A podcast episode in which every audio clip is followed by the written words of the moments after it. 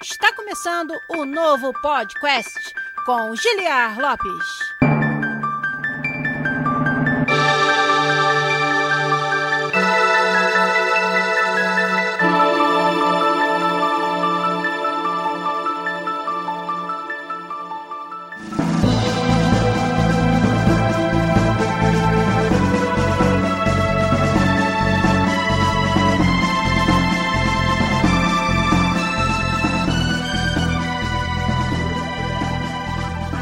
Oeste na né? área, galera! Estamos de volta mais uma vez nesse que é o único podcast que você conversa em português com profissionais da indústria de games internacional. Eu sou Giliar Lopes, produtor de games da série FIFA aqui na Electronic Arts em Vancouver, no Canadá, fazendo essa abertura quase que no automático a essa altura. 324 episódios. Chegamos aqui firmes e fortes, quase de madrugada, como diz o Mavericks Phoenix aí no nosso chat. Quase de madrugada no Brasil hoje, domingão, dia 1 de março, já chegando segunda-feira feira no Brasil, né? São meia-noite em ponto, praticamente aí no Brasil, sete horas da noite aqui. E estamos aqui para fazer mais um episódio para vocês, o tricentésimo vigésimo quarto episódio do podcast, falando sobre cancelamento da Game Developers Conference essa semana e um pouco sobre a importância dos eventos acadêmicos de games, respondendo também as perguntas que vocês tiverem aí pra gente no nosso chat, chat do twitch.tv barra podcastbr, onde a gente faz aqui as lives, às vezes é cedo, às vezes é já na segunda-feira praticamente, como disse o Sr. Cevada ali, mas estamos nós aqui. Vou falar com vocês aqui, dar uns salve pra galera que já está no chat da Twitch acompanhando a gente. O NS Christian tá por aí, o senhor Cevada também. O Rafael Kennedy, primeira vez aqui, né, garotão? E o Cabelinho também, o Gaquio Ramada tá aí, o Lopus também tá com a gente, o Marvelix Phoenix que eu já falei, o Fade Batata, olha aí. O Cadu Novaes, o meu colega de EA, agora aí também com a gente acompanhando. O Game no Pote também. E o Uncle Andy, o tio Andy, olha aí. Cadu, um abraço pra você, meu amigo. Cadu que trabalhou com a gente aqui durante bastante tempo tempo na EA. Espero você de volta pra gente jogar um futebol, hein? Cadu que jogou do time verde aqui da EA durante muito tempo com a gente. Time verde essa semana, Cadu, meteu um 3 a 0 bonito no amarelo. Ainda teve clean sheet, nosso goleiro não jogou. E aí, galera da linha substituiu o goleiro e conseguimos não tomar gol, fazendo 3 a 0 no, no time amarelo. Mas não estamos aqui pra falar de liga interna da EA, nada disso. Estamos aqui pra falar de joguinhos, olha aí. O Magzão 420 também já tá com a gente aí, dando o seu salve. Vamos nós então conversar conversar sobre tudo o que aconteceu essa semana nos games, dar alguns avisos para vocês também e fazer um episódio do podcast número 324 com vocês, direto do Twitch. Vamos lá.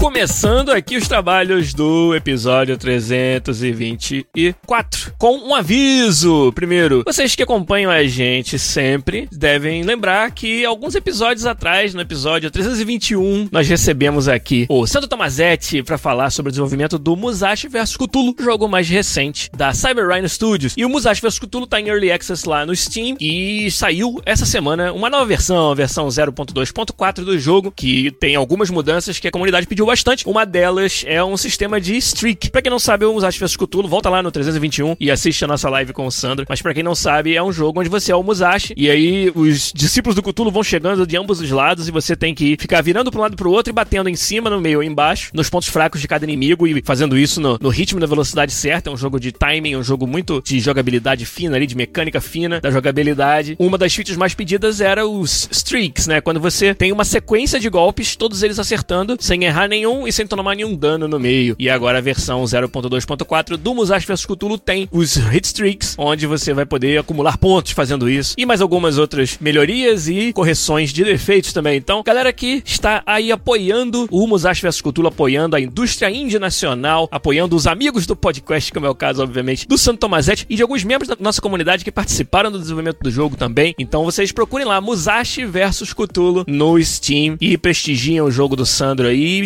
experimentem a nova versão 0.2.4 do jogo que acabou de sair essa semana. Santo, depois você manda a nota fiscal lá.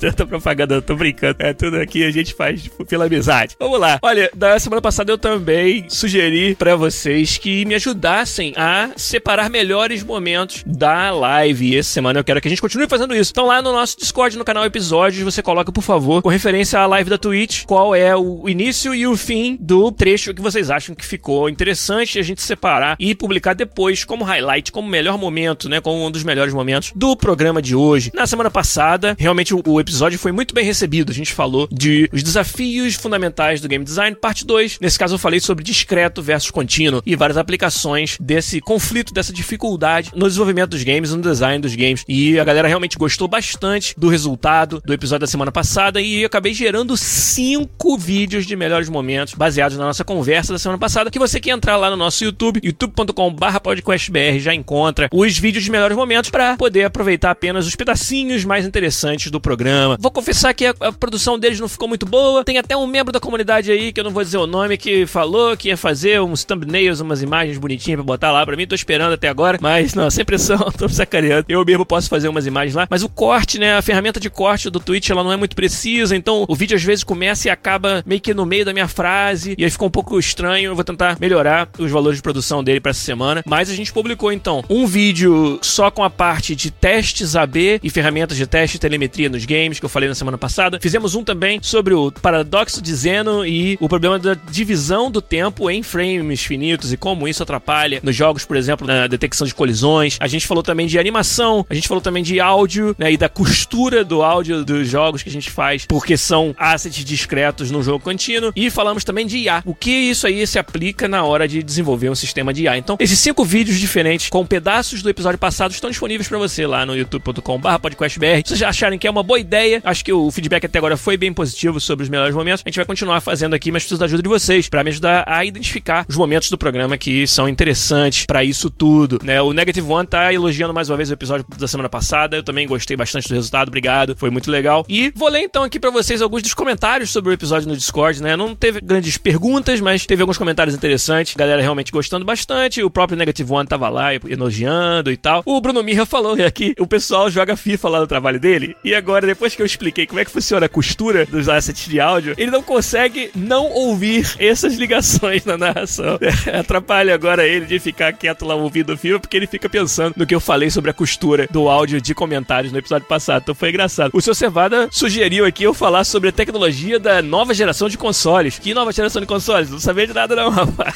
Não, é claro que a gente sabe que tá ouvindo aí novidades, mas para fazer um episódio sobre os detalhes disso é muito perigoso ainda. Por enquanto, então, vou, vou deixar essa pra um pouquinho mais pra frente, seu Cevada, não vai dar não, tá? O Emanuel Rutuski queria que eu fizesse sobre o futuro da IA dos games. IA é um assunto bem interessante realmente, que a gente talvez faça algo um pouco mais aprofundado, né, em algum episódio futuro. E a galera também gostaram bastante da parte de animação. O Brewster falou que tá começando a aula de animação e vai, vai ajudá-lo bastante e tal. Então, lembrando que você pode me ajudar a fazer os melhores momentos postando lá no canal canal Episódios do nosso Discord. Você que não entrou no nosso Discord ainda, todos os nossos episódios e todos os nossos posts tem o link para você entrar no nosso Discord. Cabelinho já deixou a pergunta dele aí sobre a, o assunto principal do programa, a gente vai chegar nele daqui a pouco, Cabelinho, pode deixar. Deixa eu dar mais um, uns avisos aqui, né? É, vocês sabem que para eu poder estar tá aqui fazendo tudo isso é graças ao trabalho do nosso editor, o Zabuzeta. E para que isso possa continuar e para que eu possa continuar trazendo até outros tipos de conteúdo para vocês, como por exemplo, algumas ideias que eu tenho para até trazer vídeos vídeos mais detalhados, mais no ritmo do episódio passado, só que menorzinhos no YouTube, mais bem produzidos. Para isso eu vou precisar da ajuda de vocês no Patreon e no PicPay. Então, para a gente continuar levando aqui o projeto, podendo pagar o nosso editor e poder até fazer mais conteúdo diferenciado com ele no futuro, a gente precisa da sua ajuda entrando lá no patreon.com.br podcast, no picpay.me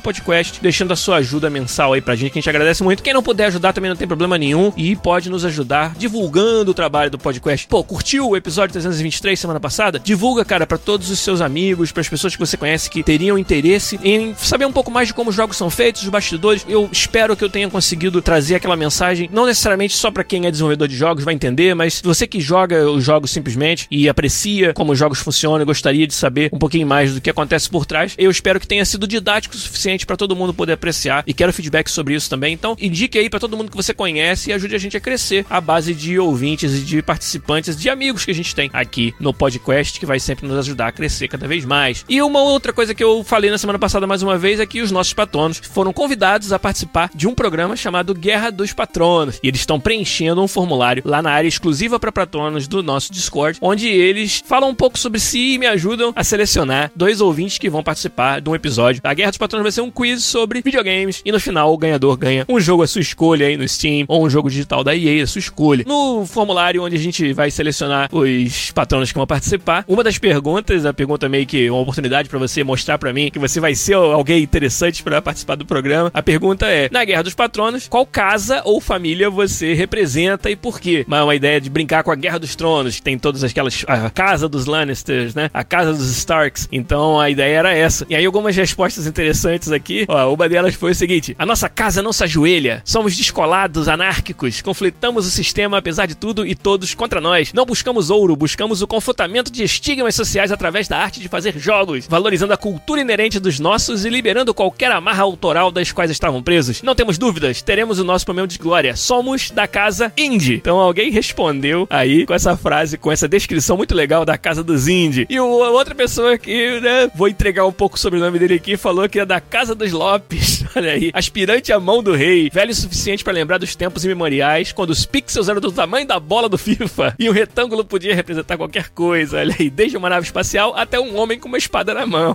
Por que faço parte da Casa dos Lopes? Porque quando você nasce em uma casa, deve defendê-la até o fim. É isso aí. Então a galera tá respondendo aqui. Tem algumas outras respostas interessantes, mas eu selecionei essas duas para ler para vocês. Continuem preenchendo o formulário da Guerra dos Patronos. Em breve a gente vai fazer a seleção dos dois patronos que vão participar do nosso quiz. Aline LB1 veio aí dar um salve. Salve para você, Aline. Ela disse que amanhã tem que acordar cedo. Eu sei que nós estamos fazendo isso aqui muito tarde, mas pode deixar que quem curte na mídia podcast vai ter o episódio editadinho para vocês aí do durante a semana que o Zabuzeta vai entregar pra gente com o trabalho fantástico que ele já faz. Como eu falei, trabalho esse que depende da ajuda de vocês lá no Patreon e lá no PicPay. Mas então, vambora. Subir a musiquinha aí, Zabuzeta, de novo. E quando a gente voltar, vamos entrar no assunto principal do episódio de hoje. Vamos lá. Música